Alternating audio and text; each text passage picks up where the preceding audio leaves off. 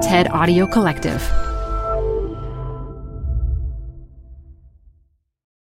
This episode is brought to you by Progressive Insurance. What if comparing car insurance rates was as easy as putting on your favorite podcast? With Progressive, it is. Just visit the Progressive website to quote with all the coverages you want. You'll see Progressive's direct rate, then their tool will provide options from other companies so you can compare. All you need to do is choose the rate and coverage you like. Quote today at progressive.com to join the over 28 million drivers who trust Progressive. Progressive Casualty Insurance Company and Affiliates. Comparison rates not available in all states or situations. Prices vary based on how you buy. Hi, I'm Debbie Millman. Canva is great for designing visual content for work, no matter what industry or department you work in. Now, your next presentation with Canva Presentations. Start with a professionally designed template and use it as a springboard for your design. It's a serious time saver. Time to present but can't be there in person? Enter Canva Talking Presentations. Record yourself presenting and add your talking head to your slides so your audience can watch your perfected presentation anywhere, anytime. Start designing today at canva.com. Designed for work.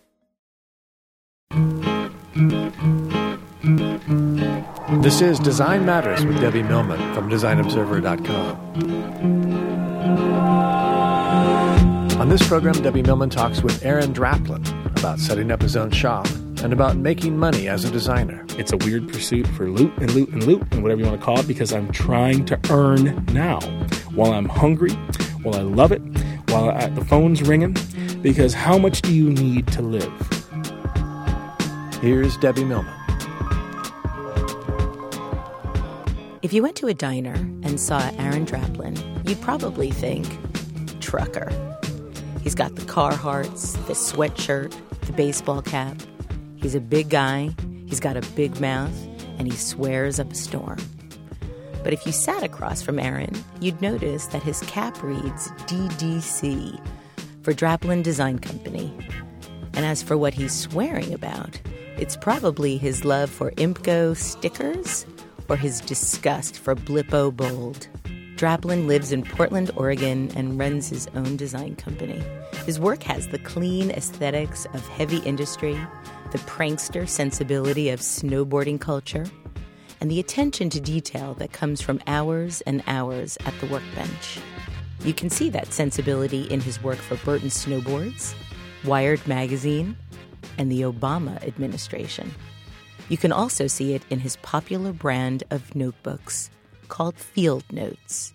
Aaron Draplin, welcome to Design Matters. Hello, Debbie. It's really good to have you here, big guy. Listen, can I get a word in here? Please, you All right, can. I have a shout. Out. I got it. Listen, this is my big shot, and I'm not letting it go to hell. All right, Okay, okay. Mom, Dad, beautiful Lee, my little sister Leah, Jacob Oliver, Sarah Ewok, Goo, David Dale, Corey, Jess, Evan, Rhino, Eric Campbell, Brad, George Martino, and the ghost of Gary Draplin, wherever the hell he's at in the, the cosmos. Thank you, you guys. And uh, okay, let's go. All right, Okay. all right, all right. There we go. You know, business. Absolutely. um, I, well, I want to start um, our interview by asking you about some of your recent comments at the brand new conference in New York City last month.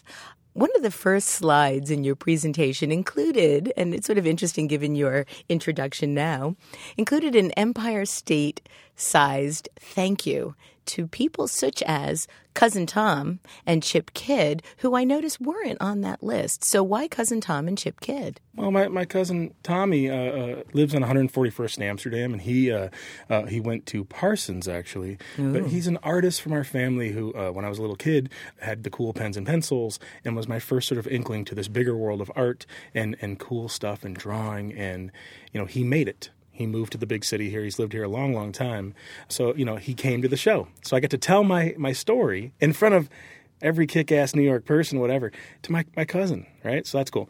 And then Chip, because he's my he's my new buddy. And we all know who Chip Kidd is. But I'm just gonna treat it like made a friend in Boston. You know, I'll give him a shot. He'll give me a shot. it's Chip Kidd. I We know. all know who he. Whatever. I was there So- at that fateful meeting, I had- actually. you know, when I met him, you know, you got to keep your shit together, and you got to, you can't just. No, you don't. "But I, I, I, I bought your books and all. Your, I know all this stuff, but I got to meet him, and I got to tell my story to, to Tom. You know, so on either end of the spectrum, I I am always freaking out. You know, either for family or these luminaries. Well, you then presented a disclaimer at the conference, and I only have a couple of questions about the conference. It was just so recent, and I was so inspired by everything you said. I want to talk to you about a couple of the things.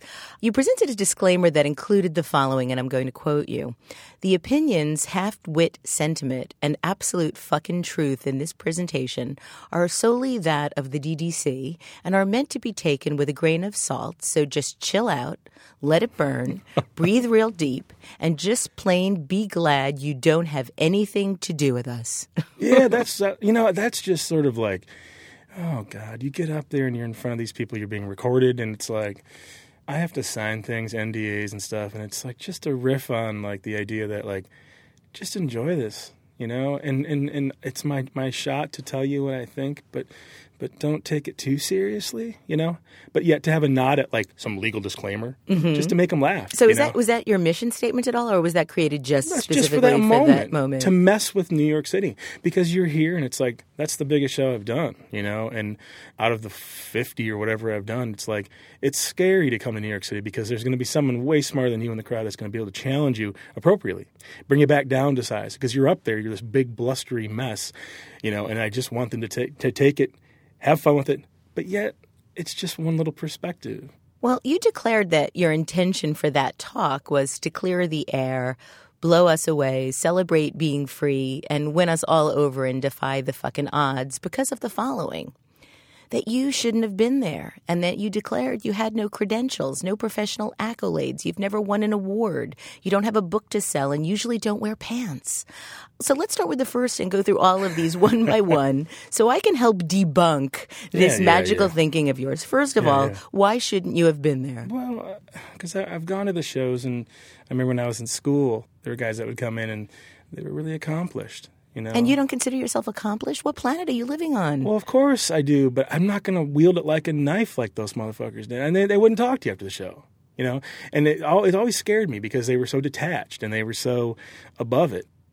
So I just like the idea of just, like I said, clear the air.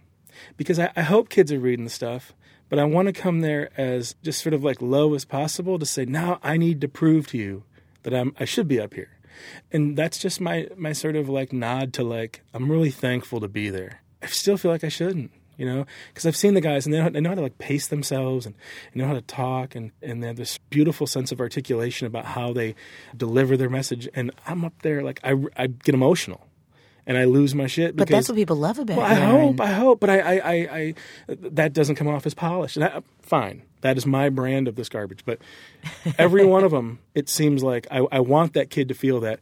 Well, I could have done what he's doing. I could do that. I could have taken his path. I didn't have to take the, the systematic approach to this stuff. You know, this guy didn't, and and that's what he's saying right now. That it's going to get dirty, it's going to be weird, and I hope you love it because it's meant to blow your mind. That I it blows my mind. Well, I, I, did say we were going to go through the questions one by one, and I think you've answered almost all of them except for the notion that you don't usually wear pants. Notion? What do you mean notion? Well, you're wearing them now. Real- I'm trying to class the place up, Debbie. but well, all this shit is such a shtick. I love it. The idea there is that I am comfortable in my shop. And when I'm comfortable, I can think my head's freer and and this idea of like business attire and business casual and fucking uh, I don't know like you know like a Hawaiian shirt Fridays and all that just bullshit people go through their whole lives. There's no politics of that where I live, and I have fought hard to not have to wear pants. If I want to sit there in my boxers or whatever, I can because that's comfortable. My dad is a big boxer shorts man. It's colder than a mother-in-law's love outside in the dead of winter, and my dad's wearing his boxer shorts in Michigan, right? You know, and it's like I'm from that. He was comfortable. He'd get home from work and he'd be comfortable. So there's just this sense of like, I want to work and, and be feel free and feel chill because I know what it's like to be in, in you know uh, some meeting about a meeting. Yes. And everyone hates each other. Emails about emails, and we're just wasting our lives away with red tape to try to impress someone, you know. And it's just that idea of like you can come to my shop and feel like there's no pressure Mr. Client, come to my shop and just take, I mean, whatever, take your pants off, whatever, but relax, relax. Let's have fun. Making your logo should be fun.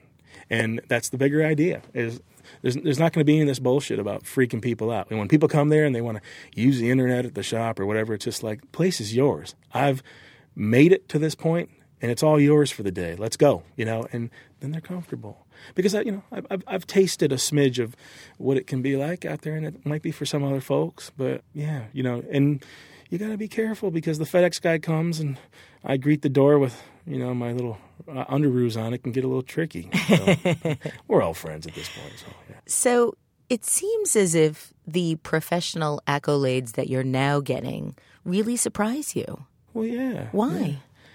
Because I don't consider myself someone within that pursuit. You know, I mean, I see people say, "I've won this award." I'd rather put on my thing. I paid my house off. I paid my house off with these hands with graphic design.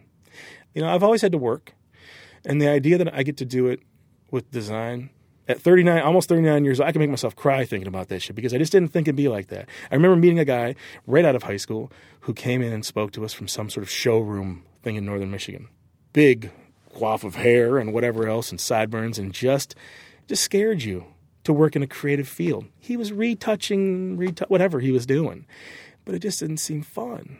And then I'm in there to start this new life in art, and it's like, oh, this guy just looks like hell, and he's it's, it's gonna be horrible, and you barely make a living. And and then a decade later, 15 years later now, I've done really well with this stuff. But it's not about you know, oh, I climbed this ladder, I'm at this level. I don't who cares about any of that shit. So you were born in Michigan, Yeah, yeah. and then you went to school in Minneapolis. And you very intentionally went into design. You went to the Minneapolis College of Art. What made you decide you wanted to be a designer? Well, I think that goes way back to getting out of high school, and that you know I wanted to go into art, but I knew that fine art was tricky. I wanted to go make a living, and there was just a sort of tradesman quality to like making a newspaper. Everyone's going to need a newspaper forever, because it's scary where I'm from. That you get to go and make a living in art, it defies the other people that are making a living. They build homes, they uh, sell insurance. I mean, they do normal stuff, you know. And it's like to go work in the arts. That only gets to happen in the big cities where they have that sort of funding or appreciation for that shit. So there, it was like a very pragmatic sense to say, commercial art seems um, doable. I can always draw and paint like I've been doing all my life, but I don't want to be this kid who's like hurt because he couldn't make it in that zone. I can learn a trade, and that's really where it started. The art came in when it surprised me that there was so much beauty to like the hierarchy of a page of a newspaper, of a grid. That was the sucker punch. The craftsmanship of a logo the size of a dime or on the side of a Learjet. And some of these new names I was getting into. The power, beauty, and street sense of Chuck Anderson. Hey Chuck, this is Aaron. I'm on my I'm on my way up, man. And how you doing? Tell Lori I said hi. Okay. But Can you but- ask him if he'd come on be on the show? Oh, Chuck, Chuck, you got it. It's so they're so nice to you. You get free waters and shit. They're great people. Uh, uh, uh, that's my. Those were my heroes. I mean, really, you know. And the icons of one of his, you know, one of the guys that worked with him, Todd Piper Hauswirth. It was just like I went to Minneapolis because of that. And and I went to Minneapolis because there were these ghosts of these underdog bands, your replacements, your Hüsker Dü's, and all the stuff that didn't quite make it, but was beautiful. And they didn't care if they didn't make it. They just made great stuff. And it wasn't about having some big house like Prince or something. It was about just fucking going for it. There was something really uh, attractive about that. And then, you know, it's a big art school. I wanted to go to art school. I was I, I wanted to see if I could cut it. I didn't even think I'd even get in. I got a monster scholarship. And then I got to go to art school. And man, the first day in, man, they just reset you. It was great. How did they reset you? What did they Oh, say? scared What did the they shit do? out of you. I just this, this this instructor named Kali Nikitas. She's man, that woman is just a, a force of nature. I She mean, I've been forever in every type decision now. Of Kali. she she resonates with me. What, Yeah. We had a couple, you know, some friction. I, I know a way to do it. She knows a better way to do it. I don't know, whatever, you know. And and then this sense of just me being afraid of every class. Like this class costs four hundred dollars. Why is that kid sleeping? The kid next to me or something? Yeah. because I paid for it. I paid for every cent of it. Whatever. I got a big scholarship, but I left there with a big ass, you know, loan, which I promptly paid off as soon as I could. And then I was from five nine and a half to five nine and three quarters when I got that loan off my back. Now that you've paid off your house, you must be like six one. As my dad says, when I lay down, I'm six foot seven. so in 2000, according to the official bio on your website, you accepted an ill-fated art director position with Snowboarder magazine, and you moved it all down to shithole Southern California, alongside some hot caustic beach, and wrangled some 23 issues of the magazine.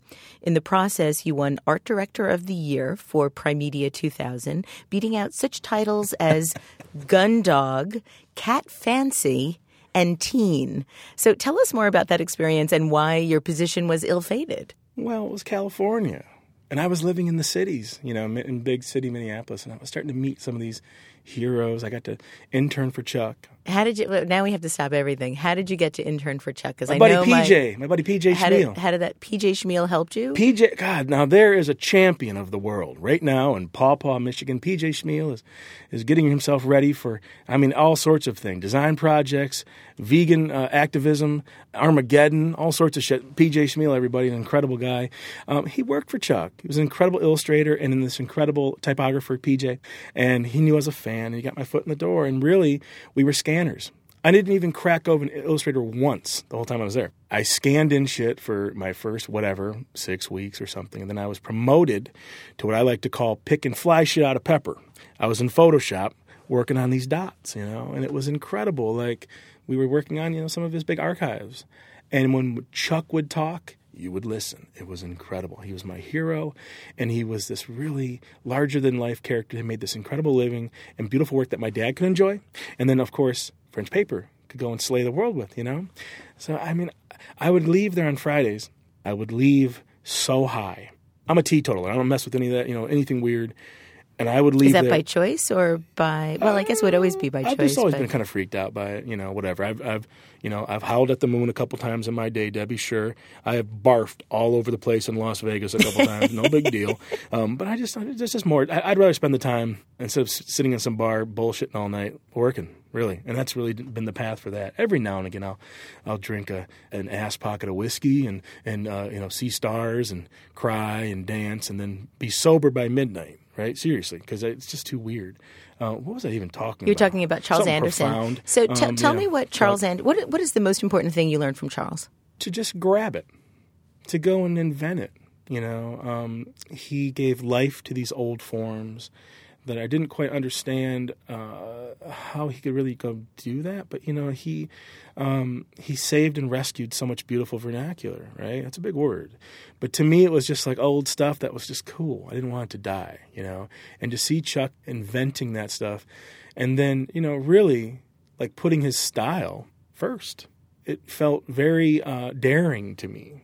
So why was your your job at the magazine Oh, so I'm ill fated? You're a so much. I'm snowboarder. No, no, no. Please don't be sorry. You're you're ill fated, self described Yeah. ill fated position at Snowboarder magazine. I was excited to get the position, but I knew there was a time. I don't like California, you know. I mean, whatever, I like it, but So you really just went there for the job. I went there for absolutely. We were a scrappy bunch. Pat, Jeff, Mark, all of us, you know, we were we were brothers instantly, and we really banded together, and we worked very late, and I could not pass it up because it was the magazine I read growing up. So here's my chance to contribute to this little snowboard world, and um, I got to go in there and really flex my muscle with this new sense of publication design and this responsibility to like actually tell a story and allow the photos to breathe. You know some big concepts for the beach down there, whatever. The fucking surfers, they just give us no love. I mean, there's a hierarchy in this stuff, you know. I, these days, I don't give a rat's ass if the kids riding a tuba down the hill, whatever. But surfers are the hot shit. They're good looking, whatever. And then they goes skateboarding, and somewhere in there falls snowboarding, right up above like rollerblading. Ooh, that shit's rough. But so we're at least above them. And anyway, you know, I'd walk into those surf turkeys and just be like, "So, fellas, you know, another photo of some dick on a piece of fiberglass, whatever. You know, look at you guys just splitting hair, whatever." And they get out of here, dropping, whatever. It was scrappy and it was fun. And I am not for the beach. I'm not meant for that shit. I'm from Michigan from Lake Michigan, you know? And you're there and it's like, you know, you're Southern California's trappings of speed and greed and fast. And I listen, I met so many cool kids from there, so I know I'm a dick for saying all that stuff. But I got down there and my rent was eighteen hundred bucks or something. For, I mean, for just I know that's not shit here, but but No, no, no. I'm, for I, me, actually, that's a lot of money. I mean, for me to come down there and like rent whatever it was, it was just too much. And you're who the fuck lives with cruise control set at 89 miles an hour? I used to get on that highway and drive from Del Taco, Del Vista, Hellhor, you know, Orange County, whatever, down to our next little port, 90 miles an hour. Who lives wants to live like that? My life in Portland's been cut in half. Like I, I drive 45 in Portland you know, and it's it's cool. So you're down there, and it was just, you know, I just knew that like I'm gonna do my best for the boys for a couple years, but I am never gonna try to buy a home down here. You don't even feel that you could buy a home. I mean, really, I, I probably still couldn't today. And I just didn't like the sense there that like if you're some young family who's a different color, you know, you have a hard go. I didn't like the the gap between having shit and just making it, and then having everything and looking down on everybody, and you felt it at every intersection. I swear, I'm delusional, but in Minneapolis, I felt like I don't I could own a little piece of it, you know. And to go down there, I just knew it was there was a time to it. There was this time bit. It was like I'm not I'm not going to give my life to these guys. And I fought it and I fought it and I did my job and I got out of there and I got rescued back to Oregon, which was just incredible. So, Aaron, in the fall of 2004, you started Draplin Design Company. What made you decide to go out on your own? Well, I guess it's just the lure of um, picking your own clients, making your own hours, making more loot. Well, let's just get down to it. Well, were you ever worried that you weren't going to make enough loot?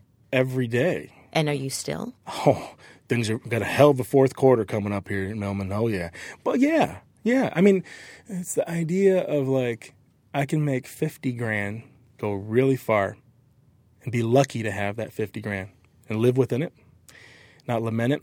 You add a one in front of that shit, and you keep that same thing going. And that's what's happened, you know. And it's just amazing to me that like when I left professional, whatever you want to call it, studios, I tripled my wage because we're not paying for lights, overhead things, modern chairs, plane trips, whatever.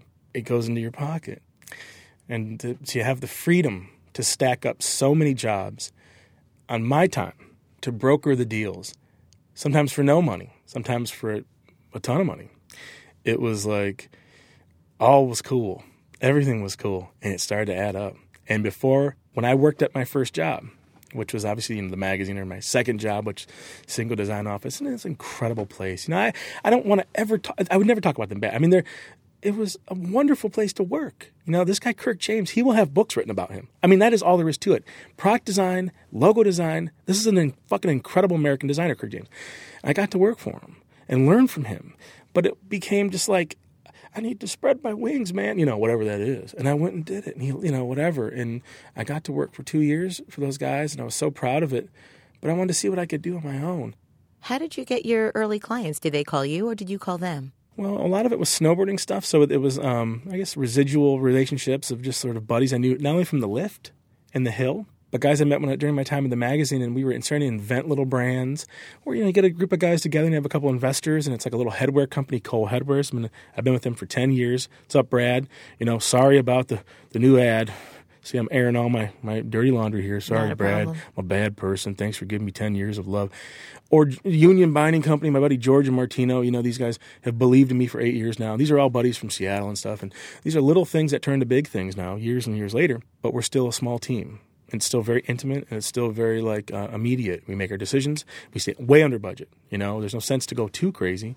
And those relationships just came from trust that I could speak their language and I had cut my teeth in the West doing what they were doing, hitting big jumps and whatever I was doing. I gave my life to that stuff, to snowboarding. And it wasn't just something I did coming from some city. I went and lived it. So that puts you into a different chapter. You know, are, you, are you a good snowboarder? I was. Yeah. anymore. God, I'm like my dad says, I don't even buy green bananas anymore. anyway, uh, you know, yeah, yeah, I did it. I, I, I moved out west to do it, and we we rode like badasses. It was great. And then you get to the end of that, and you're okay to move on to something which was designed for me. Years later, now almost forty, I have friends who are still chasing their snowboarding, but I, I kind of you know I gave it up. But that's how it started. And then it would be like I kept a, a robust blog with freebies just celebrating design and sharing stuff and never being about like trying to make a dollar off. It was just like I get to put this up. It's cool. You know, I'm going to show all the shit I saw in Kansas City and make light of the fact that I get to go now my new life is on my own. I can go for 12 weeks, drive across America, see all this shit, work in some flop house for the night, seriously, and get all my work done. You know, like, and they don't even know where I'm at. You know, that was insane to me. So I'd go junk during the day and make little, you know, trips out of this stuff, and then at night I would work, and and out of that, you know, a friend tells a friend, a band tells a band, and all this other stuff, and, and you know, now I'm getting calls from big stuff. And that's when the tone changes. And it goes from this to even tighter emails, better timing, and really making a hierarchy. If they're if they're coughing up some big coin, they go right to the top, you know? These other scrubs that have given me life. Thank you guys. But it's like when you work kind of for free, it's not the same as someone who's making you sign NDAs about this, that, the other, and then you get a what do you call it at the end? You get a, a paycheck. Imagine that, you know? so it's been cool. I want to talk to you about a couple of projects. Yeah. Um, the first project I want to talk to you about is working on the National Security American Recovery and Reinvestment Act identity. It's a mouthful, right? It is yeah. a mouthful. Yeah. and working with, of course, the big man. Tell us about that experience. Every time I tell you, I start to cry because I didn't think what actually happened. I, I went and saw the inauguration. You know, from 26 to 34, I was scared to death of that asshole on top. Just a bad person. I just didn't trust him. I was just afraid of his mouth. And here's this guy in front of the world, and he says shit like, I'm the decider. The world just thinks we're dumb. I preach and sell a certain brand of dumb. Fine. but at the very top, like that, scared me. And here's this new guy, and he just exhibits this like poise and grace, beauty, history, defiance of the odds, defiance of all this stuff. And I just believed again that we could do something cool. So I was a fan, and then to see that logo was like, oh my god, it speaks to. I'm easy, you know. Design wise, it's it's a beautiful system, a beautiful sense of like how to plug that stuff in all across every single state, not just the ones that are going to vote for you. And I fell in love with just this idea of they allowed good design into that world. And you see this thing, and you're like, How, who gets to do the logo? Well, was that Sol dude, you know, or whatever it was? And he, you know, he did it. But I would never be able to contribute. And then a month later, I get a call. Phone rings. And it's a Steve Juras from Mode Project in Chicago. He says, Draplin, we like your work, and we, you know, we know that you're down with Obama, and, you know, have you heard of the stimulus package? Oh, fuck, of course. You know, whatever. And, and it, you just get cosmic because it's like, well, would you like to work on this logo for us for Mr. Obama? You know, and he put me on hold because you know Axelrod's people were calling him, and you get three minutes because you know they're not only they run the free world, but they got to put a little icing on the cake of this eight hundred billion dollar stimulus package logo project. You know, Steve and his team, they were designing, you know, for freedom, for like America, you know, and they get to talk to these guys, and do, how can they even get up and go to work knowing what they're carrying on their shoulders? It's way bigger than I get a tax rate cut or this or that. It's like that thing could get America like right. That thing that they're working on, that's some heavy shit. And that we got to contribute to that.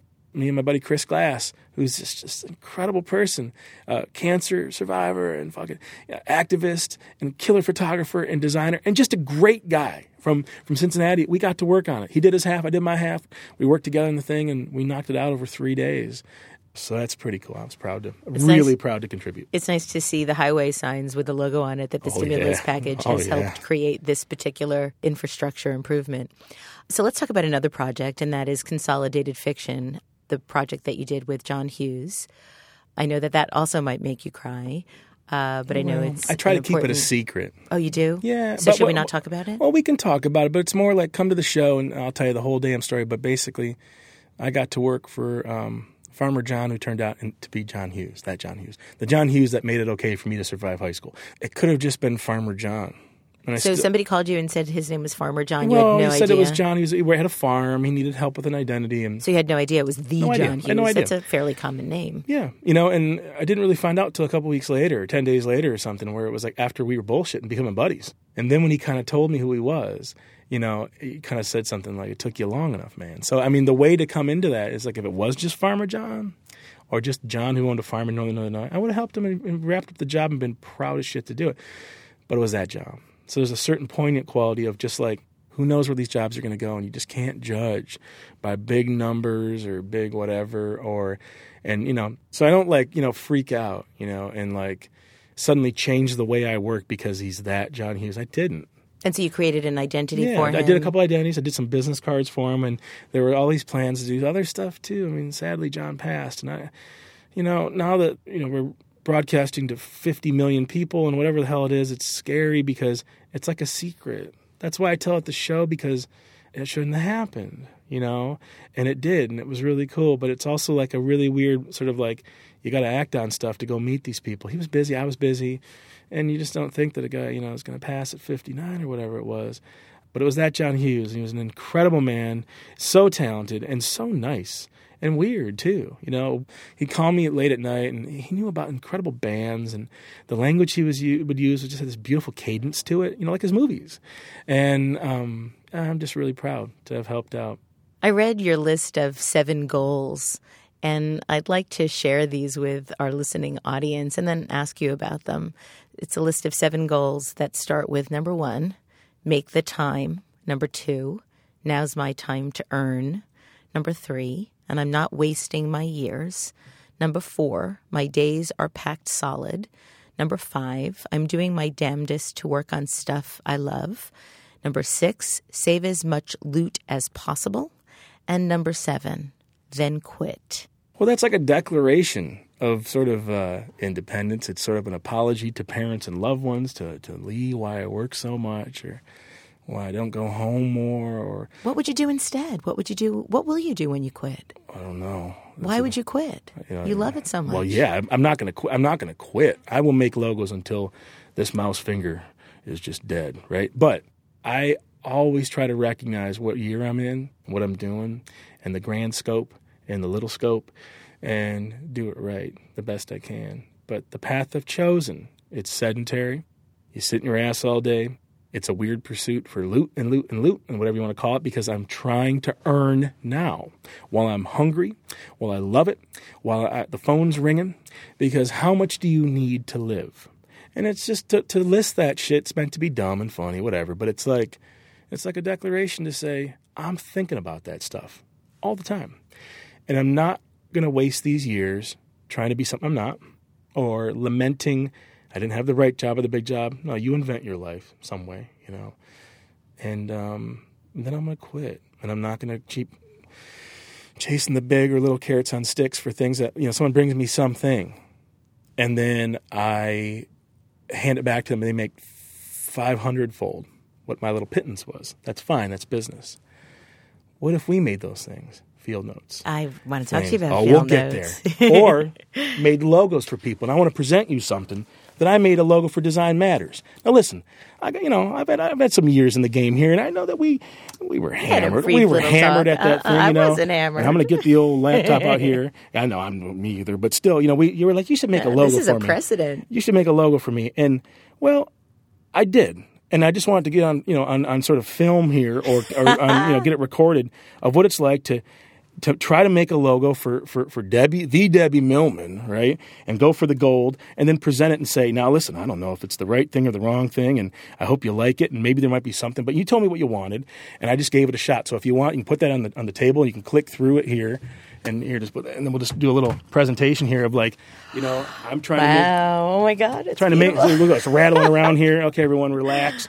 And you know, and just to say, okay, you know, this is what you know, uh, transmitting to all reaches of the globe, New York City, New York. Here we are in New York City, Debbie with Debbie Millman. And then you know what happens when it becomes this little weird Oh, I thought that first page was you the first- or, or some weird oh little God. little little thing that um, becomes a sticker or a nameplate or some like one of the cool. I mean, this is all state of the art shit, you guys here. Very class act. But what if there was some old dead radio in a closet? And that's where you'd find this old sense of just utility, right? And then what happens when we have build you a little icon or something? You know, this is what I do, right? It's gorgeous. Right? Wait till you see the invoice for this shit. Anyway, okay, and then you know this is what it would really look like in the world. So I don't know, like that's a good starting. It's round one. It's gorgeous. You know, give me a shot. We Debbie. got a logo. Gi- give me a shot. We got a logo. And we'll see. And I, I hope you dig it. And then you know that's how this stuff works. And and uh, you know uh, uh, uh, uh, there you go. So I know that well, was sort of impromptu, but that's how we roll. That you know? is You asked for it. I did. We deliver. Well, I want to ask you about field notes. Thank you for this. It's it's well, thank you for Now I got notes, you thank wobbly. you for the, yeah. right? I'm a now little let me wobbly. ask you a couple questions. I'm just kidding. I'm kidding. Okay. okay. Uh, well, I want to ask you about field notes first. All right. Yeah. Yeah. So you st- you created Field Notes in 2006. Your slogan for Field Notes is "I'm not writing it down to remember it later. I'm writing it down to remember it now." That's actually Jim Coudal's grandpa. Really? That's what he used to say. So how did this happen? How did you create this this em- masterpiece of paper and staples? Well, I'm going to tell you right now, absolutely. world. Uh, first of all, to everybody who's buying those things, thank you. All right, thank you very much. But I draw, I write, I make notes, I make lists. I love making really insurmountable lists and crossing shit off, right? It feels good. It's not data backed up on some weird hard drive. It's like a real thing. You cross it off a list. So it's appreciation for like writing and this craft that we're losing and my grandmother's handwriting that was just this chicken scratch, Polish, whatever. You know, I, I wanted to make something selfishly for me. You know, and years of collecting old farmer notebooks and ledgers. And you have See, drawers of these things. Yeah, I mean, collecting that shit, which is just it's just dead. It's dead paper, and it's there's no uh, value whatsoever until it gets into some antique shop, and then some old, you know, just beast of a woman says it's twenty five bucks. There's no science there. It's garbage, whatever. But I found such beauty in the utilitarian quality. You know, this ubiquitous quality to like how to talk about corn or feed or like weird jokes and stuff. And it was just these beautiful little things that I collected for years. And then I wanted to make my own because all the stuff I saw out there that was its contemporary version of it was Hello Kitty or whatever the hell. And that's fine, but I wanted a bad version with one font, Futura Bold, that was meant to be a nod to like seeing an old manual or something where it was just, it wasn't about, it's not about design at all. It's about the pure function of just saying, this is what our name is. Like now we make logos for our, our kits and stuff, and it always feels like feels really indulgent. Like we could just like just spell it out, you know, because that's how they used to do it. The manual for the for the lawnmower wasn't really much different than the weed whacker. It was just to tell you how to build it, right? There's a certain unfuck with ability to that stuff, you know, and and basically I know it's a scientific term, but that's what field notes really meant to me was like it's paper, fits in your pocket, it's made by the grace of Niles, Michigan, at French Paper Company. They make, you know, hello, Jerry, all you guys, six generations, Jerry French, you know, that we got to use their paper and support something made in the States. And the staples are made here and everything else, you know, and it was just this sense of like, we can make these things too. Give them the personality that they deserve or, or don't deserve. I love Muji. I love the Moleskines and all that stuff. But I also wanted to have a big, dumb logo. And like Jim, you know, my Oh man, Jim Coudal, everybody. Jim, man, my buddy. You know, a hero of mine. You know, a Midwestern just so you met. Badass. You yeah. showed him your concept, yeah. and he said, "Let's do this, baby." I, I actually screen printed a couple hundred. And being a fan of Jim and all of his stuff, and I don't want to out because uh, you know we're captains of industry together. Yes. But I was a fan, still am, and I got Who to give isn't? Him, I, well, right. I gave him a stack and said, "What do you th- take?" And he, you know, Draplin, you son of a bitch, you got we got something here well, I don't know what to do. You know, I just was giving out to friends. So How many made, versions do you have now? Because you have, it seems like hundreds of colors. I mean, it's a real empire now. It's well, we're you know, it, it should be it should be um, fun, and you should always have them on you at all times. Absolutely, to, to, you know, I have poetry one right here in front of me. Death threats or gambling debts, Debbie, whatever you're you know yeah. you're, you're keeping track of, but you know, it should be fun, and it and the bigger thing is that we can make those things as designers. We do that, and then we sell that idea to someone, and then they go make a skrillion bucks and they're driving a fucking cigarette boat up and down the Hudson River or something. That's the way this stuff really goes, you know. And I know you work on some big, big stuff, but it's like we can work on some of these littler things too, and it's okay. And it's like I just want to make something that I could completely not just control, but love and believe in, right? And be proud to like give a stack to my mom. My mom uses them hello mom right? I'm gonna see my mom in two days. I have a beautiful mom. I know I've you know, i mean pictures. she's just i mean i'm just and you have a very handsome dad. Oh my dad. Jim draplin everybody the, the kmart's blue light special champion of northern michigan. My dad he is a fucking animal. He's gonna be 70 this year. So, Good for uh, him. yeah and that's when we're gonna uh, disbar him from the family we're done we're enough after all this. Yeah, no. he's got a good beard I have too. a great mom. I have a great dad. I have, you know, I'm just very lucky with them, and you know, to see them use them or whatever, it's um, it's not this weird vapor that only shows up in a Twitter feed or something, or is like an ad that you know dies after one month in some cool magazine. No, they work. And if I, you know, if there was a fire at the shop, God forbid, whoever forbid, the cosmos, the whatever, you know, the, the whoever forbid, I'd grab my field notes because I've charted my whole life. Everything I owe, everything I'm owed, everything I'm excited to do, whatever, er, you know, schematics, whatever. So you'll have to publish those one day. I'd grab, I mean, I've got a big stack. So I've got all that shit. And I mean, that's, you know, I mean, on the plane yesterday, you can see here for proof, I'm working out.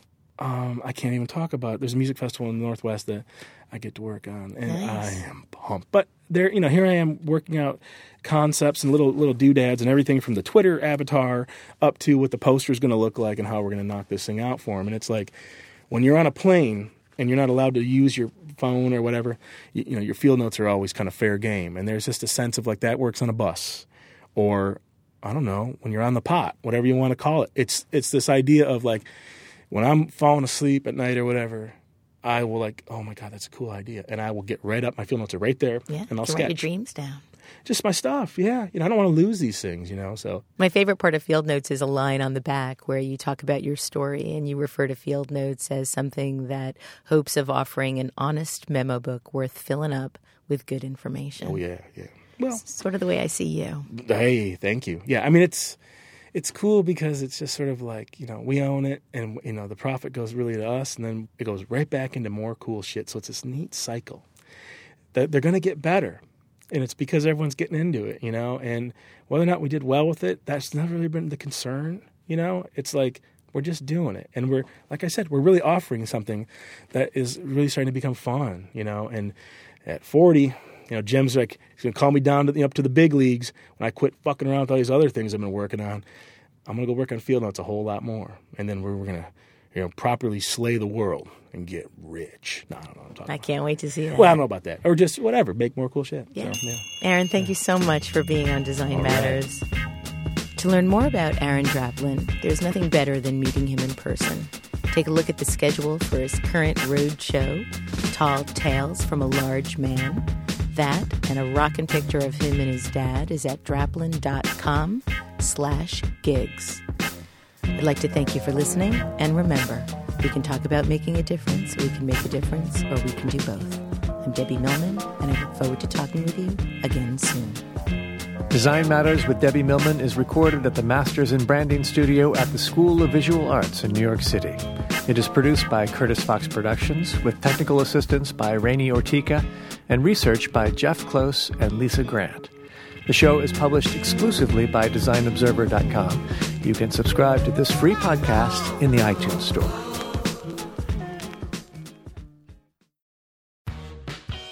You're growing a business and you can't afford to slow down. If anything, you could probably use a few more hours in the day. That's why the most successful growing businesses are working together in Slack. Slack is where work happens, with all your people, data, and information in one AI powered place. Start a call instantly in huddles and ditch cumbersome calendar invites. Or build an automation with Workflow Builder to take routine tasks off your plate, no coding required. Grow your business in Slack. Visit slack.com to get started.